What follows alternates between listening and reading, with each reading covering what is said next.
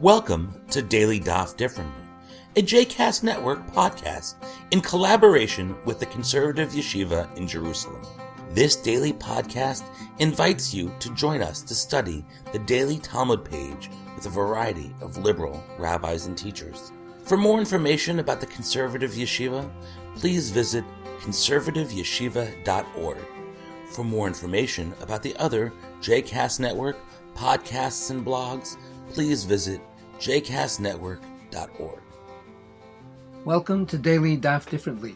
I'm David Greenstein. We're studying Ketubot, Daf Kuf Yud, Amud Aleph, Amud Bet, page 110, A and B. Most of uh, side A of this page deals with situations in which two people confront each other and they have competing claims against one another. And the Gemara explores various ways in which we can figure out how to either balance the claims out or try to figure out when one claim should be canceled or dismissed in the face of another claim. If we take the second Mishnah on the page first, we have an example of two people, each claiming that the other has taken out a loan. Each one claims that they have lent money to the other, and they have the documents to prove it. In such a case, we say that in general, we should let the two claims as much as possible cancel each other out. What we need to note here is that in general, all of the sages agree that when it is a wash between the two sides, when there's absolutely no benefit to be gained by having the two litigants force the other side to pay them the loan money that they owe, when there is no extra benefit to be derived from either side, we tell both sides to simply go home and forget about it.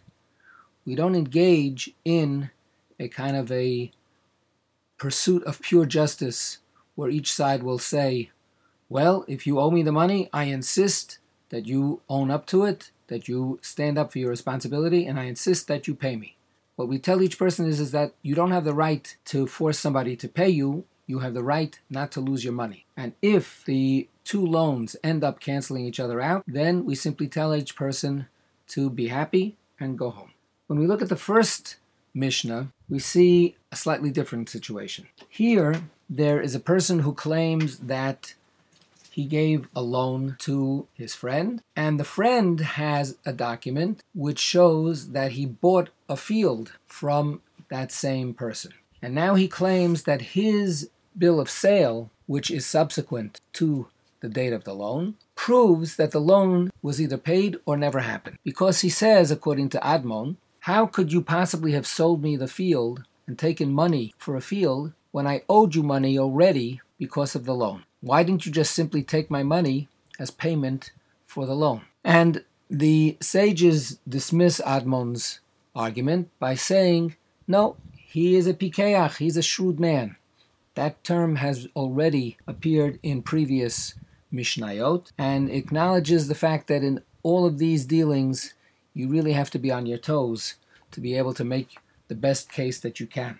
And what they say is, is that the person who sold the field was shrewd in making sure that he could get his money back by making the man pay for the field. The lender gets the money and makes sure now that the borrower has collateral to pay the loan, and in fact, he intends to take back the same field that he that he sold, and therefore he will get his field back, and he will have gotten the money that was paid ostensibly for the sale of the field, and that will satisfy his loan. The Talmud thinks that Admon's position makes a lot of sense. Admon says to the sages, nevertheless, if he was trying to protect his investment, trying to protect his loan. Why didn't he tell the witnesses on the side? Why didn't he serve notice to them that he was doing this simply in order to create collateral for his loan? And the sages answer back,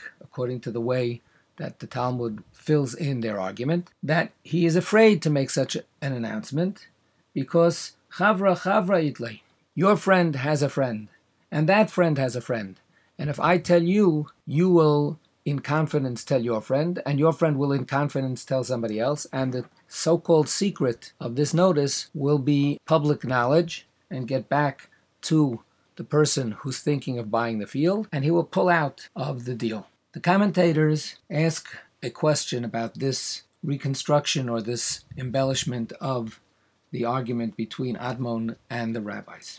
After all, this argument that Admon rejects here, that argument which Admon rejects, he seems to accept on the previous page, where Abaye says that everyone agrees that in the case where someone is challenging another person as being a thief who has stolen their field, and yet, nevertheless, he writes in a bill of sale that when he was acquiring some property, the abutting property belonged to this other person, and that property is exactly the property that he claims now really belongs to him. Abaye says everybody agrees that it would be inappropriate to ask the person to speak privately to the witnesses and tell them that he's doing this simply to protect himself from this violent person. So, does Admon agree with this concept or not? And the commentators offer different suggestions. One simple suggestion is that it depends who you're worried about. If you're worried about somebody who's a criminal and violent and perhaps could cause you physical harm, that's a much better reason to be afraid of leaking out your intentions than when you're just simply dealing with a uh, another business person who is trying to make a profit. But one commentator, the Pnei Yoshua, makes a startling suggestion, and he says that we might have to think that the Gemara on Kuftet Amud Bet 109b is not talking about Admon's position at all. Abaye is actually offering a teaching that follows only after studying the discussion on our page.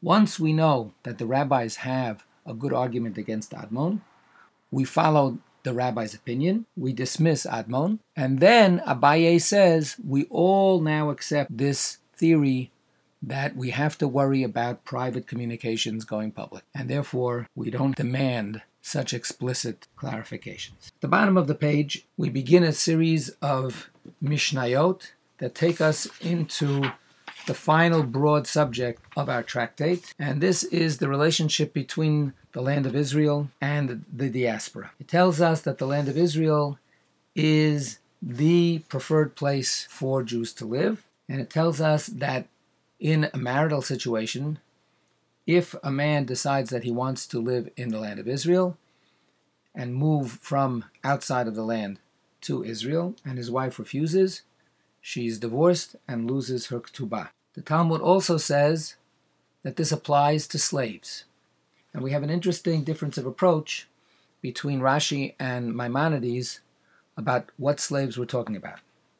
Rashi says that this means that should a slave owner of a Jewish slave, an Eved Ivri, a Hebrew slave, should the owner decide that he wants to move to the land of Israel, the Hebrew slave must follow his owner. He has no choice. Maimonides sees this in a much more radical way. He reads the Talmud as saying that it's not a Hebrew slave that we're talking about, but an Eved Kanaani, a slave who originally enters into the household of the Jew as a non Jew. He is formally converted, but he still is in a subsidiary position and is not considered fully obligated in all commandments.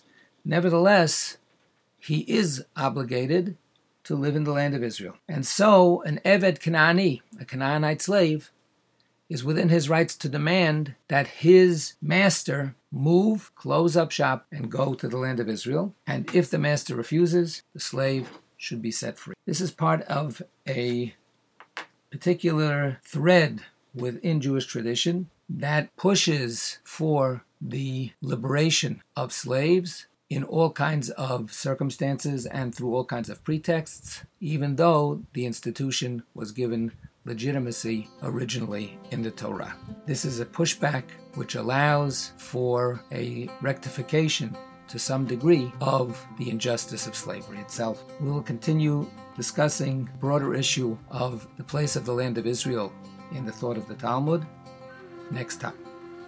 I hope you've enjoyed today's episode of Daily Daf Differently, and that you'll join us again tomorrow for a new page.